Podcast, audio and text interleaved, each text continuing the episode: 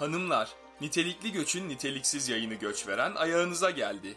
Bizlere Twitter, Instagram ve e-mail yoluyla ulaşabilir, dilek, istek ve şikayetlerinizi bildirebilirsiniz. Twitter adresimiz göçveren, Vay vay vay vay. Instagram adresimiz göçveren podcast Oo. ve e-mail adresimiz göçverenpodcast@gmail.com. Yeah. Bizlere ulaşın.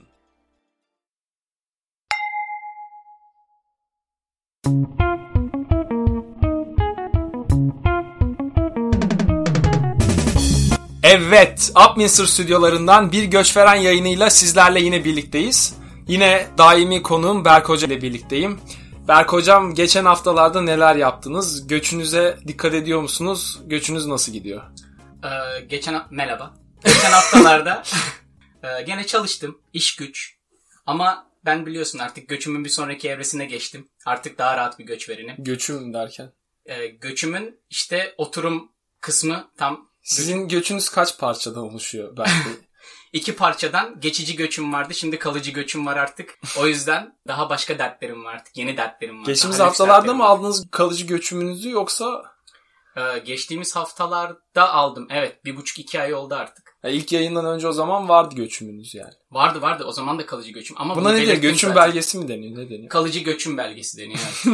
Ve yani geçtiğimiz haftalarda hiç yeni bir şey yoktu. Bu göçmenlik bayağı sıkıcı bir hayat olarak algılıyorum. Ama Monoton. amaç o değil mi zaten? Mesela Türkiye çok atraksiyonlu filan. Sen Evet. zaten sakin, rutin, böyle sıkıcı bir hayat istiyorsun. Böyle 30 yıl morgaca gireyim. 75'inde Ama emekli insan olayım. özlüyor yani. Şu an girip ne bileyim bir T24'ten falan muhalif haber okuyayım. Of çok pis şeyler olmuş ülkede. Ben yine rahatım ha. Hadi biz yine iyiyiz falan demiyor musun yani? Tabii tabii. O şükür çok önemli bir kısmı göçün. yani ne zaman böyle ulan acaba diye aklına bir şey gelse bir göç verenin hemen gidip muhalif bir gazetenin herhangi bir köşe yazarını Aç aç aç aç. Tık tık tık tık. Oh, Aynen öyle. oh, oh biz iyiyiz. Oh. Aynen öyle evet. Yani belli başlı yazarlar var. Şu anda isim verip onlara söz hakkı vermek istemiyorum. Geçen program çünkü hatlar kilitlendi. Baş harfini söylerseniz belki anlarız. M. Direkt ilk aklıma anlamazsın. İşte böyle lök gibi Evet. kalırsın. Çünkü M ile çok var. Evet, Mehmet sen bahsettin ya hepimiz anladık. evet o ama o fazla muhalif böyle devam eder sonra alacaklar. yani, yani En son ılıman bir insan olsa. hani sürekli doğuya gidersen batıya gelirsin ya da tam tersi de geçerli. o da sürekli böyle şey yaparken e, şimdi falan demek istemiyorum çünkü çok ayıp olur. Ben biplerim. Post production'da bunu bipleyeceğim zaten. Her neyse hayır biplenmesin diye değil çünkü yanlış bir tabir yani. Mehmet sonuçta şahsiyetiyle var olan birisi. Ona da söz hakkı doğmuş gibi oldu ama. Yani o da sürekli bu şahsiyetini korursa en son muhalif olur herhalde. Sürekli doğuya gidince batıya gelir diye tahmin ediyorum. işte gel gelelim karakter yuvarlak değil Eren. O Evet. yüzden Keşke düz bir karakter olabilseydi ama çok renkli. Her neyse konu gayet güzel bir yere geldi. İstediğimiz yönde gitmeye başladık. O zaman ben hemen ana akışımıza geri dönmek için burada olaya müdahale edeyim. Biz bu projeye başlamadan önce hatırlarsan kafamızda 5 başlıktan oluşan bir taslak vardı ve bu taslaktan da biraz dinleyicilerimize bahsedelim ki onlar da ne dinleyeceklerini, nelere, e, hangi konulara e, parmak basacağımızı göç verenler olarak bilsin. 5 ana başlık e, göçün kendisi, ilk geliş anımız. başlık mı faz mı demek lazım ya? Faz Aslında evet evet faz. Doğru. Doğru kelime faz. Birinci faz olarak göç. Sonrasında buraya artık yerleşme hani ilk birkaç ayı bitirmiş biraz daha etrafında neler olup bittiğini anlamış göçmenin durumu olan yerleşme kısmı. Sonrasında palazlanma fazı artık market, özgüven geliyor Evet, böyle. marketteki kasiyere selam verip geçen kahveciyle muhabbet eden kişiye dönüşmüş göç veren. Tabii artık böyle mate dediğinde ağzına yabancı kalmıyor. Hi Hayır. mate falan diyebiliyorsun böyle Evet. bir özgüvenle. You're right mate denildiği zaman buna cevap verme gereği duymayan Evet aynen kişi öyle. olma e, fazı. Sonrasında da artık daha gözlem yapılabilen kültürel çatışmaların ve çakışmaların olduğu bir faz. Ve en sonda artık bu dört fazı bitirmiş sanırım kişiler olarak biz de e, öngörülerimizle ilgili bir e, son bir bölüm daha yapmayı planlıyoruz. O yüzden bu bölümümüzün konusu genel olarak göç anı. Artı eksi 3 ay. göç anından e, öncesi ve sonrası olarak bir bölüm planladık.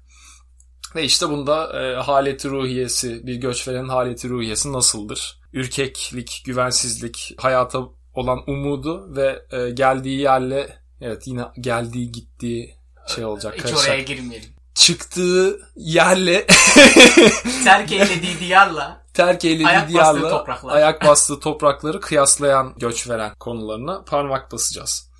Şimdi o zaman bu uzun girizgahtan sonra ben yavaş yavaş alt başlıklara geçmeye başlıyorum. Aslında çok da planlı gibi gözükmesini istemezdik. Çok da planlı bir şey yok. Ama şey zaten söyleyeceğim. 3-5 Çok planlı ya. Çok planlı. Ben mesela şahsen kendi adıma söyleyeyim.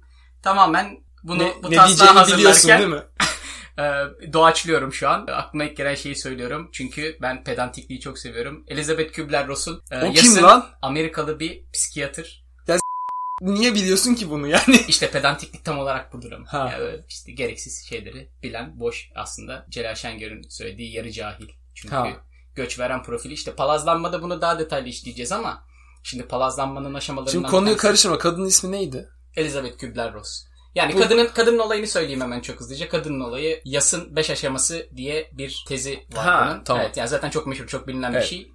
Ben mesela işte bu Ve kadına taslağı dair başka hiçbir şey bilmiyorsun değil mi? Biliyorum Amerikalı İsveçli işte böyle 1930'larda doğmuş filan. Hani böyle çok kaba şeyler biliyorum ama. Mesela Kaba şeyler derken nasıl sıçtığını falan. o sürüyormuş şu an. Bunun gibi şeyler. muhtemelen muhtemelen onu da yapıyor. Bu arada boklu şaka yaparak Evet, ucuzluğumuzu da göstermiş olmam iyi oldu. Evet hakikaten ama bir şey söyleyeceğim. Zaten böyle yüksek kaliteli bir sohbet bekleyen oha iki tane pırıl pırıl genç buldum canavar Ben- yayın yapıyorlar Ben filan 30 diyen. yaşına geldim genç sınıfına girmiyorum üzgünüm. Yani, Ben 35 yaşına geldim. Ben 25'inde bile genç sınıfına girmiyordum ruhen. O yüzden. evet. Ama seninki doğuştan gelen bir şey. Ona yapacak bir şey yok yani. Ya ben ergenliği uzun dönem Seninki yaptığım hastalık. için ben de ergenlik hala devam ediyor. Yani ergenliği bitirdim direkt antropoza girdim. Hala tam olgun adam olamadım yani. Çok azimliyim ama olacağım. Bir, Evet. bir gün olacağım. Ama o gün bugün. Her neyse ne Kübler Ross muydu neydi? Neyse evet hani çok konuyu çok bulandırmayayım. Taslak hazırlarken benim aklımda mesela onunki gibi böyle bir kronolojik olarak kişinin hayatında ilerleyebilecek bir 5 faz vardı. Ondan sonra zaten sen onu ben daha acaba böyle mi yapsak derken geliştirmiştin. Evet. Dolayısıyla ben de ha tamam zaten çünkü- Eren yapmış ben niye bunun üstüne düşüneyim ki dedim. Evet. Ve ben daha zeki olduğum için hemen kaybet, e, ka- kabul etmek zorunda kaldım. Çok teşekkür ediyorum. Aslında ben daha tembel olduğum için hemen kabul ettim çünkü neden hazırı çok seviyorum. Zaten göçmemin sebebi de o. Ben Hazır düşünen bir hükümet varken neden altında yaşamayayım ki? ya, evet öyle geldik ama gel git neyse ona söyleyeceğiz. tamam o zaman yani biz o zaman ilk fazın konusuyla girişimizi tamamlayıp artık soru cevap kısmına geçelim. Çok hızlı soracağım. Ama Bila bismillah. Mora bismillah. Bunu sadece biz anladık. Neyse. Evet. Şimdi yani göç göçe karar verilmesi anı. Ben buradan gitmeliyim. Bu tabii böyle bir anda kafanıza düşen hemen gideyim. Şu an başvuruyorum dediğiniz bir an değil. E, uzun süreler planını yapıyorsunuz. Kim zaman bir fırsat doğuyor. Ondan sonra düşünmeye başlıyorsunuz. Ama tam olarak %90 ihtimalle gitmeye karar verdikten sonra düşünüp artılarını eksilerini masaya yatırıp bir e, süzgeçten geçirdiğimiz bir an oluyor. Ve Benim bu an öyle bir anım hiç olmadı. Sana da teklif geldi. Düşündün geleyim mi gelmeyeyim mi diye yani. Ama ben 6 saat düşündüm. 6 saat sonunda başvurdun mu yani? Başvurmadım. Şöyle oldu mesela benim gelişim. Ben e, askerden yeni gelmiştim. Dedim ki kendi kendime bir 6 ay hiç iş aramayacağım. İşte romanımı yazacağım filan. Ondan sonra 6 ay böyle roman yazmaya başladım. Ondan sonra bizim frankofon bir arkadaşımız buraya yerleşmişti en başta. O dedi ki Berk, Berk bizim gibi çok böyle niş işler yapan adamlar arıyorlar. Senin de özgeçmişini paylaşayım. radyocu yani. E, Evet radyocu ama ya teyipçi, teyipçi diyelim. Yani, radyocu Ama- olunca havalı oluyor evet. evet, te- teyip, Şu anda da bir radyocu. şey kalmadığı için evet, yani o kadar niş ki. Ondan sonra dediler ki teypçi bakıyorlar. Teyp takar mısın burada? Dedim takarım ver özgeçmişimi. Verdim. Adam beni bir saat sonra aradı. Dedi ki sana teklifimiz bu. İngiltere'ye gelmeyi düşünür müsün? Dedim yasaydı ve geldim yani. Benimki öyle olmadı. Her şey ya. gerçekten bir ay içerisinde gerçekleşti ondan sonra. Benimki öyle olmadı. Benimki zaten e, Ya ben karar verip ya daha şöyle gelmeye tamam deyip sonradan düşündüm ama tamam demiştim geldim. evet o bizim jenerasyonun böyle bir sorunu var ya. Bana da şöyle bir şey olmuştu. Bana da iş teklifini yaptılar. Yaklaşık olarak hangi takımda çalışacağım biliyorum ama işin tam olarak tanımını bilmiyordum. Neyse gidince öğreniriz diye geldim yani. Ama evet e, yani böyle riskler alınması güzel şeyler. Yani sonucunda çok kötü olmadığı sürece bir sorun yok. Peki yani bu aşamada sonuç olarak artılarını eksilerini masaya yatırırken çoğumuz şöyle düşünüyoruz. Bu tabii ki biz sonuçta göç vereniz. Göçmenlikten farklı olduğumuzu düşünüyoruz ya sonuçta işte bir meslek yapmak, bir mesleği burada icra etmek üzerine geldiğimiz iddiasındayız. Dolayısıyla işte ben bu işte çalışsam şu kadar para kazanırım. Hayatım böyle olur. Türkiye'de imkanlarım buydu. Nasıl bir imkansa. Burada da şey e, gittiğim ülkede de imka- imkanlarım şöyle olur.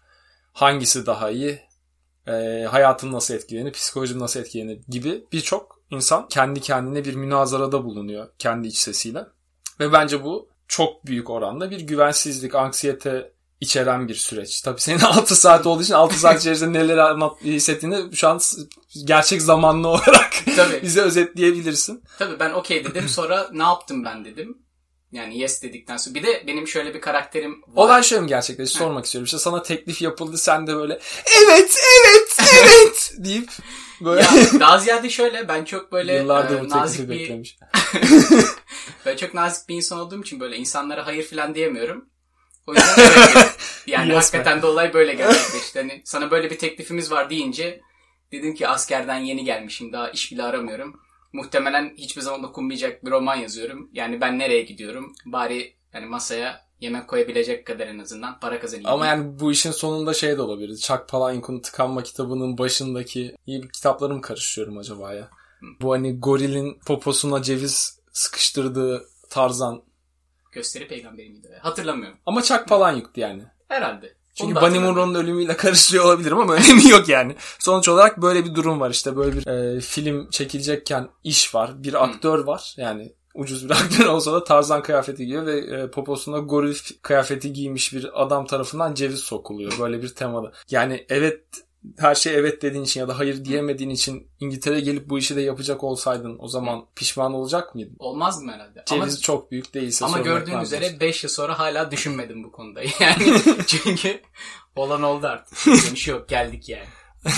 Artık ceviz değil ne girse fark etmez diyorsun. E tabi artık ben Evet. cevizi kırabilecek aşamada tecrübeliyim.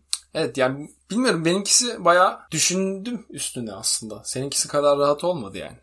Ama ben bayağı öncesinde gelmek istediğim için ve buraya da geldiğim iş ortamını ve yaşama ortamını gördüğüm için yine de çok fazla bir ürkeklik yaşamadım ama insan şeyi yaşıyor eğer hani göç veren olmanın öncesindeki ürkeklikse çok karamsar değilim ama geldikten sonra insanın böyle bir şimdi şimdi ne yapacağım dediği bir an oluyor. Benim oldu öyle bir anım. İlk geldiğimde burada şimdi tabii bütün sistem farklı olduğu için gene İngiltere üzerinde konuşuyoruz aslında. Bu da çok şey değil ama Ama Ee, hepsi aynı değil mi canım? Bilmem. Aynı işte bilmiyorum. Mesela göç verenin böyle kendi içinde bir çelişkisi de var. Göç veren dediğin adam bir bir noktadan başlayıp bütün dünyayı genelle, genellemesi gerekir. Yani sen burada İşte evet, evet onu söylüyorum zaten. yurt dışı çok iyi ha falan deyip böyle bütün dünyayı genellemiş olmaz. Yani Finlandiya'da da gitsen işte ne bileyim Sırbistan'a da gitsen yurt dışının çok iyi olduğunu söylüyor olmanı bekliyorum senden. Söyle. Çok iyi. Ne çok iyi. Marketler. Mesela marketler...